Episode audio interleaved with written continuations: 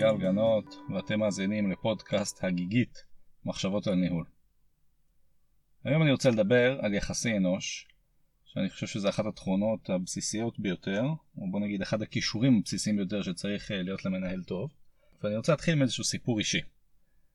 אתם מכירים את התחושה הזאת שאתם אה, ממציאים איזשהו משהו, ואז כמה שנים אחרי זה אתם מגלים שמישהו המציא את זה בדיוק אותו דבר, אבל ניסח את זה בצורה יותר טובה?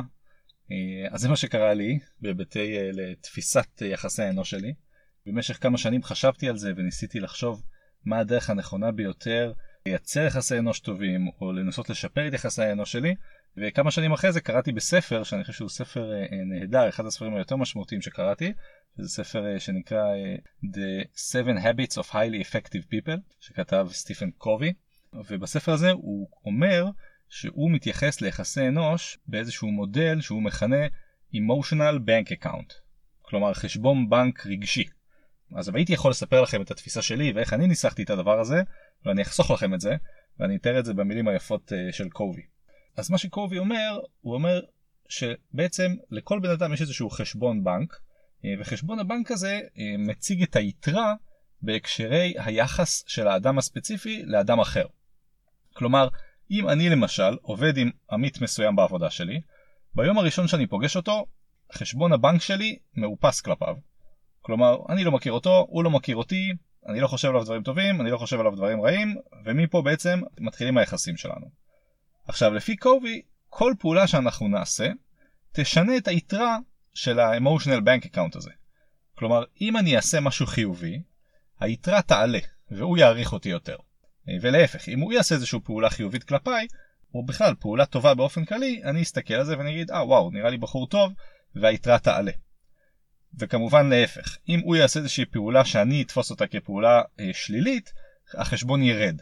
ולכן כל פעם אפשר לשאול את השאלה, מה היתרה בחשבון הבנק הרגשי שלך כלפי הדמות המסוימת הזאתי, ולפי התשובה אפשר לדעת האם אני מעריך אותו, האם הוא מעריך אותי, וכך הלאה. למה זה קשור ליחסי אנוש? כי בעצם אם יהיה לנו ב mindset שלנו שכל פעולה שאנחנו עושים מול בן אדם, כל אינטראקציה שיש ביני לבין איזשהו אדם אחר, אינטראקציה יכול להיות משהו שאני עושה, שאני עושה באופן חיובי או שאני עושה באופן שלילי, והאמת שאינטראקציה יכול להיות גם משהו שאני לא עושה. כלומר, אם למשל הלכתי ברחוב, ראיתי זבל על הרצפה והחלטתי שלא להרים אותו, עצם זה שלא עשיתי את הפעולה, יש לזה השלכה. יכול להיות שעובד שלי שהיה שם באותו זמן וראה אותי מביט על הזבל ומחליט שלא להרים אותו, יסיק כל מיני מסקנות לגביי. אה, ולכן גם אם אני עושה פעולה או גם אם אני לא עושה פעולה יש לזה השלכה על יחסים שבינינו ובמודל של קוב יש לזה השלכה על החשבון של הבנק הרגשי הזה. עכשיו אני חושב שהמודל הזה משמעותי כי הוא גורם לנו להבין שבכל אינטראקציה יש איזשהו היבט של השפעה על היחסים האישיים שביני לבין עובד אחר ואם אני מודע לזה אני יכול לפעול בהלימה. כלומר אם חשוב לי למשל לשפר את היחסים עם אדם מסוים אני צריך להיות מודע לזה כשאני עושה פעולות לידו או גם כשאני לא עושה פעולות לידו בעיקר כשאני נמצא בסביבה שלו.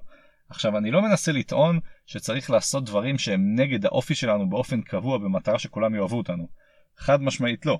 אני חושב שאנחנו צריכים להיות אמיתיים לעצמנו ולא לשקר ולא להיות צבועים ולעשות את הדברים שנראים לנו נכונים אבל כן להיות מודעים להשלכות של המעשים שלנו כלפי אנשים מסוימים. כלומר אם אני יודע למשל שיש אדם שאני עובד איתו והוא אדם מאוד עדין, מאוד ככה נעים הליכות, אה, שמדבר בשפה אה, מאוד יפה, אני חושב שלהתבטא לידו בשפה אגרסיבית ובוטה יש שגיאה.